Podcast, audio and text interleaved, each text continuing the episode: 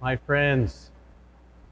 It is a delight to be with you in worship on this fine Mother's Day. I would like to start by saying Happy Mother's Day to all grandmothers.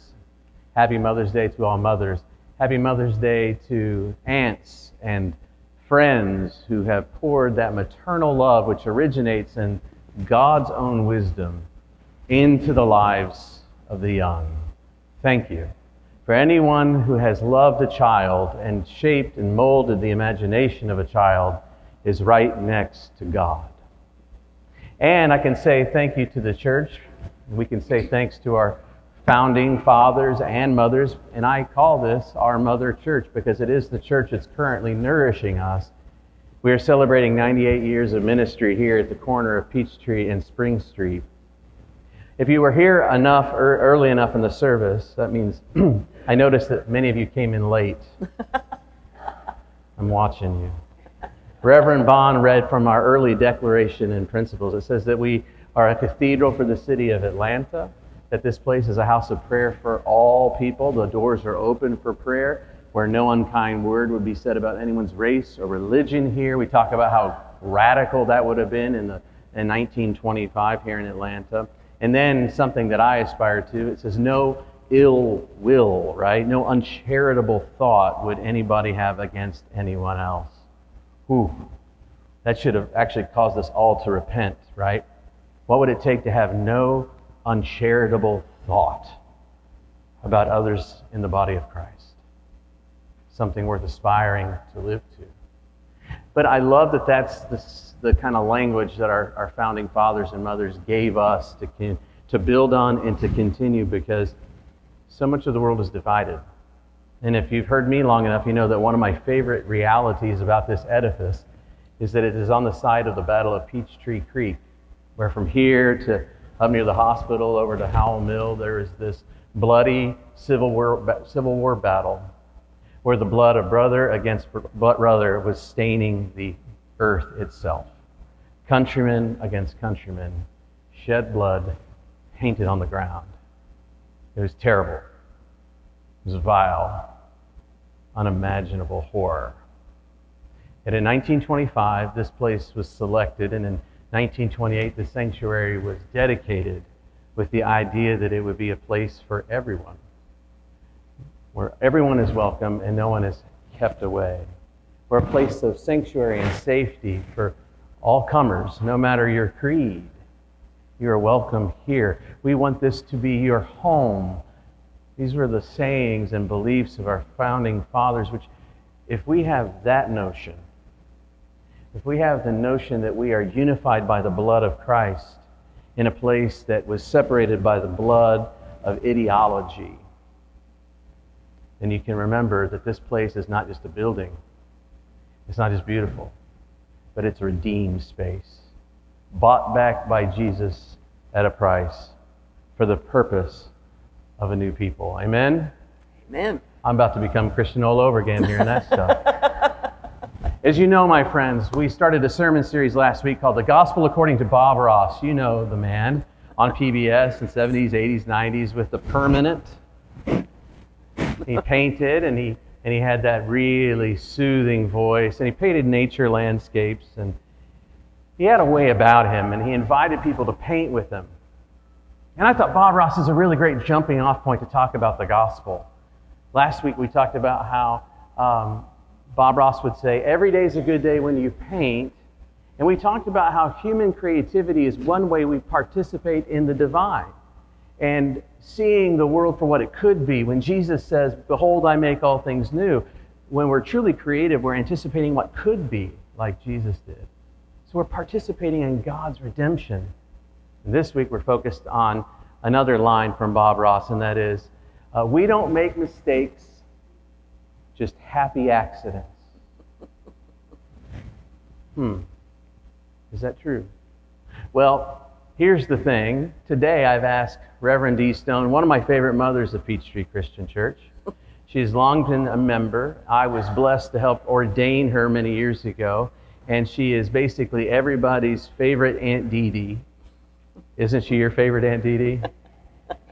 She's a glue for us. I thought, why don't you study these passages? I'll study them. We'll we'll look at the questions independently, and you just ask me questions. Now, we did not prepare this together. I didn't know before 9 o'clock what she was going to ask me. I mean, I, I could totally make a mistake with that, couldn't I? But we don't make mistakes, huh? Ah. Happy accident. See, I'm even modeling for us to have a little courage to try. All right, so we have these two passages, Dee We have the one in uh, Romans that was read where here St. Paul tells the church that the world itself is full of pain, there's difficulty. Creation itself is subject to futility. What's that mean? And it yearns. Creation's crying out, yearning for redemption, almost as if the non human world is looking at us humans saying, Get it right this time. Because it is true, there's a lot that we do that causes harm to the world around us. And Paul says, hey, look, there's a reason to hope. Even amidst the pain, there's reason to hope. And he tells us that you may not see it, but hope, if it's seen, isn't really hope. But then we get a snapshot of it from John the Revelator. St. John the Revelator gives us this image that's emblazoned behind me in the stained glass window of the new city, the new heavenly city of Jerusalem, where heaven and earth overlap, as N.T. Wright says, in a cosmic kiss. And we have a moment where God shows what is to come, where God makes his life among mortals, and there is Jesus saying, Behold, I make all things new. We don't make mistakes, just happy accidents makes me think that even through difficulty, something good can come. So I'm going to hand it over to Reverend Stone, and you ask away. And I told her if she asked anything I didn't want to answer, I will just say, let me think about that.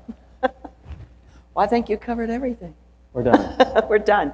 No, um, okay, let's start with Bob Ross because I love Bob Ross. I loved watching Bob Ross on Saturday mornings with my children. It was so soothing and pleasant. We'd get the giggles and we felt encouraged that, oh, there's fun things in this world. We can be creative.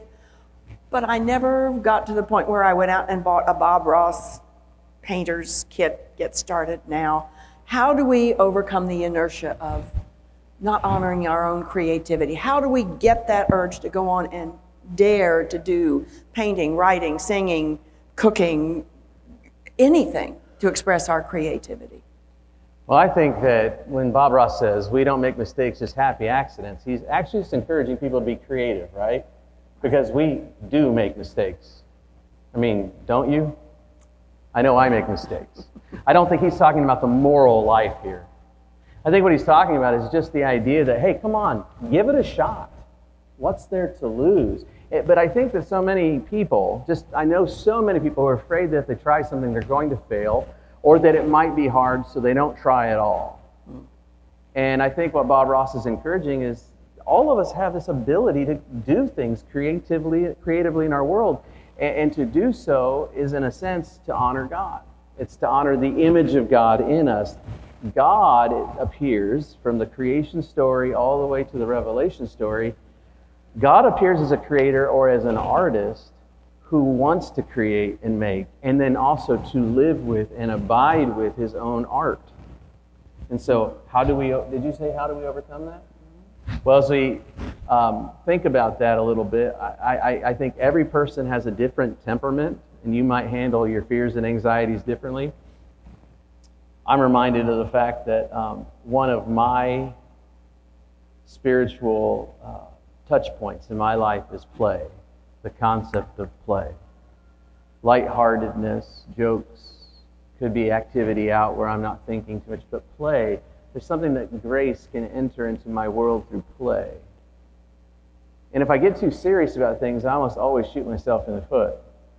There's someone who once asked me when I first took over as senior minister, well, you're a pastor of this historic congregation, this historic place, you got this many people attending, you got this budget size, you got a staff this big. And he said, how, how do you not just freak out thinking about all that? And I, I just looked at them and I said, well, I, I didn't until now.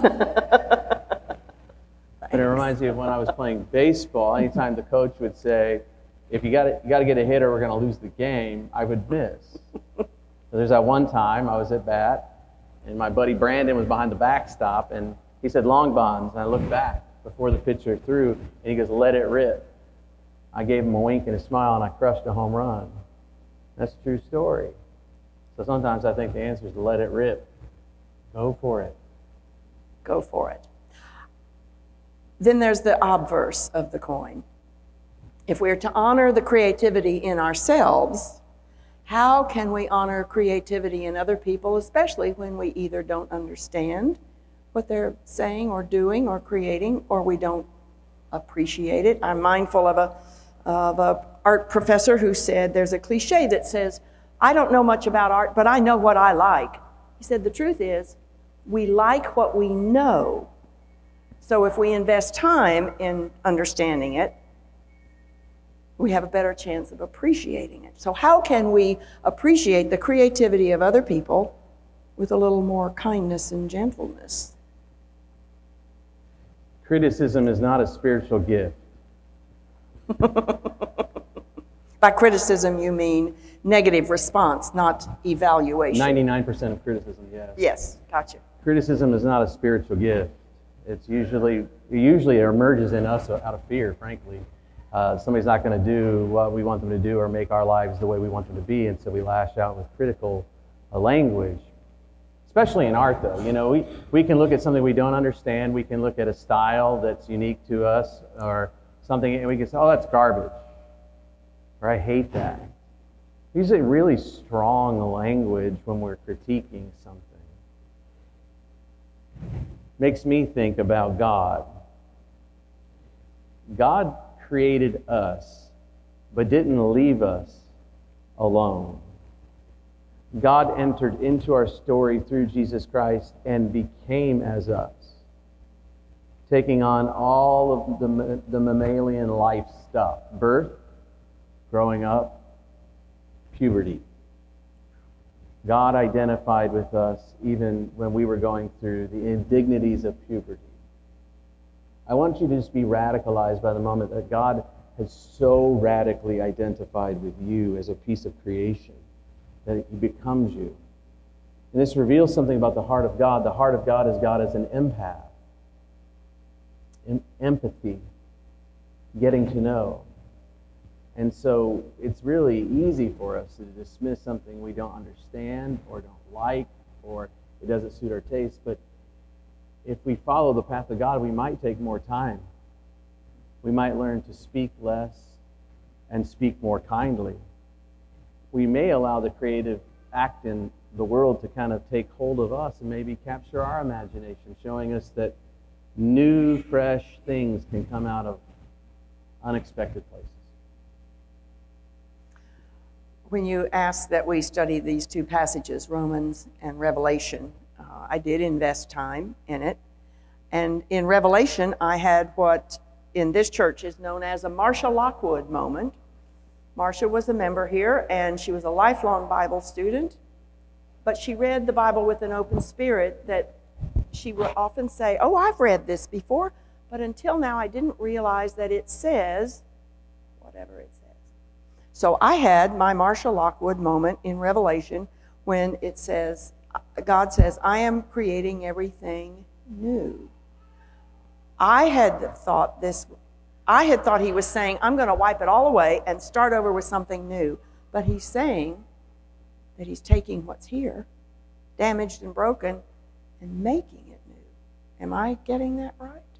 Yes, there's two things I want you to walk away with today more than almost anything else. One is that God doesn't make mistakes, and the second is that God doesn't waste.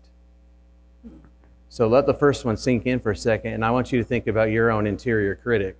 When you don't like yourself sometimes, I want you to be reminded of the fact that God didn't make a mistake by making you.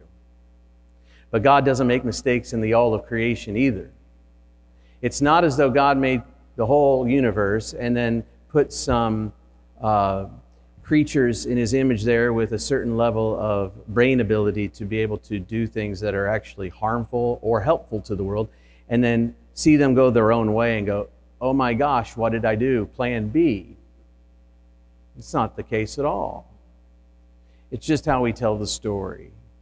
We tell the story as if, well, sin happened, therefore Jesus came, which is, which is true. But God was not surprised by anything that we've done. So, God, firstly, doesn't make mistakes, and then God doesn't waste. So if God doesn't make mistakes, then it's not as though creation has been so completely and utter subjected to futility, as Romans says, and Jeremiah comes out of the tradition of the prophetic texts, that there's this just gnawing of creation for holiness and goodness and gentleness to be poured upon it, as opposed to the raping and pillaging of lands and the harm of animals and so on. It's, it's not as though God goes, Well, that was a mistake. I have to crumple it up like a piece of paper and start over, and that's what we get in Revelation. No, this newness that Jesus speaks of is more like renewal, not brand new. Renewal in the sense of um, have you ever seen one of those restoration shows for cars?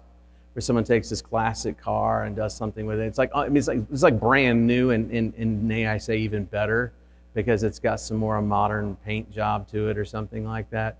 Um, there's something about what happens in creation, the, the, heaven and earth project, as I like to call it, it that, has been sullied by sinfulness and, mis, mistakes, and wrongdoings, and bad actors, and mm, accidents. But God is going to make it over, renew it, restore it, uplift it. God doesn't waste anything.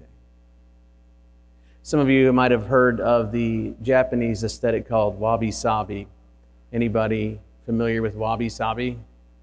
Some of you are like, that's a dish I want to order tonight for lunch, for lunch or whatever.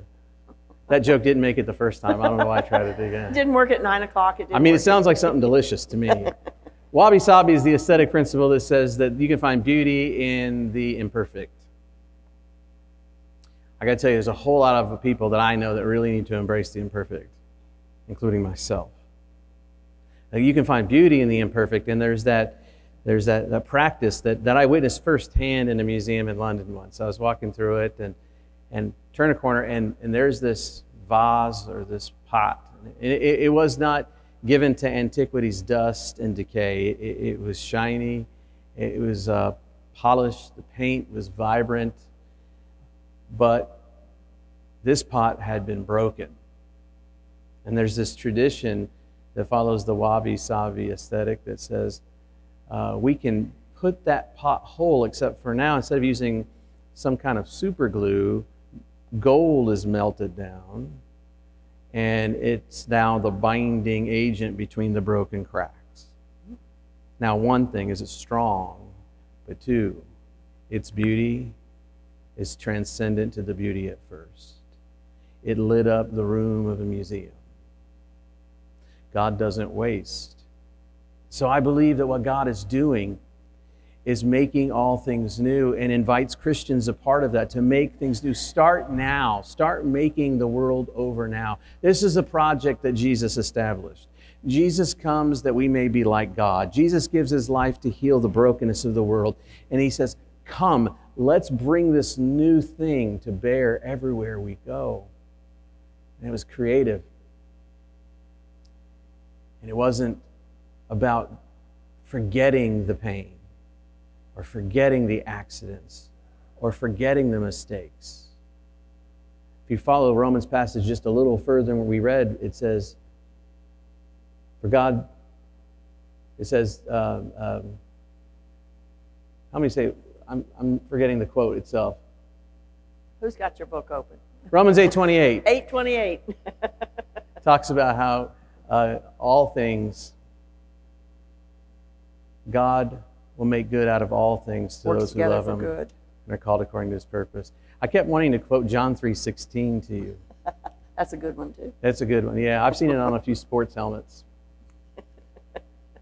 God will work together all things, even the tragic, and make them good for those who love Him. So I'm just going to go on just a little further and say that that pain that we have in this world, that Paul says, don't, don't give in just to the pain. There's hope. It's to remember that no matter what you go through in life, God will use it. I mean, I think I was a really good student. I think I was a really good preaching major in school. I was really good at pastoral ministry. I had an eye for this kind of thing. Everyone always said, Well, you're going to do really well. And I got the verbal affirmation. But the kind of minister I was before I went through my own tragedies and my own major mountains of mistakes cannot be compared.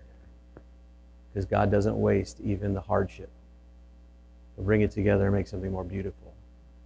And that's the hope of a life again with God in another garden that's populated by the nations. Amen. Yeah. Any more questions? No. I think she's trying to save me because I forgot a scripture off the top of my head. When Bob Ross says, we don't make mistakes, we make happy accidents, most certainly he's just encouraging people to try, right? But there's, a, there's this part in there that makes me think of trusting ourselves and trusting a process. So the last part of the title of the sermon is God doesn't make mistakes, just happy accidents, right? It's, it, it's called radical trust. We are called to trust that what God is doing is filled with wisdom and grace and that God does not waste. So I'm not telling you to like your sorrow. I'm not telling you to enjoy it. But still be of hope. For God is going to make use of it, and behold, through Jesus Christ, He will make all things new, even you and me. Bless you. Amen. Amen.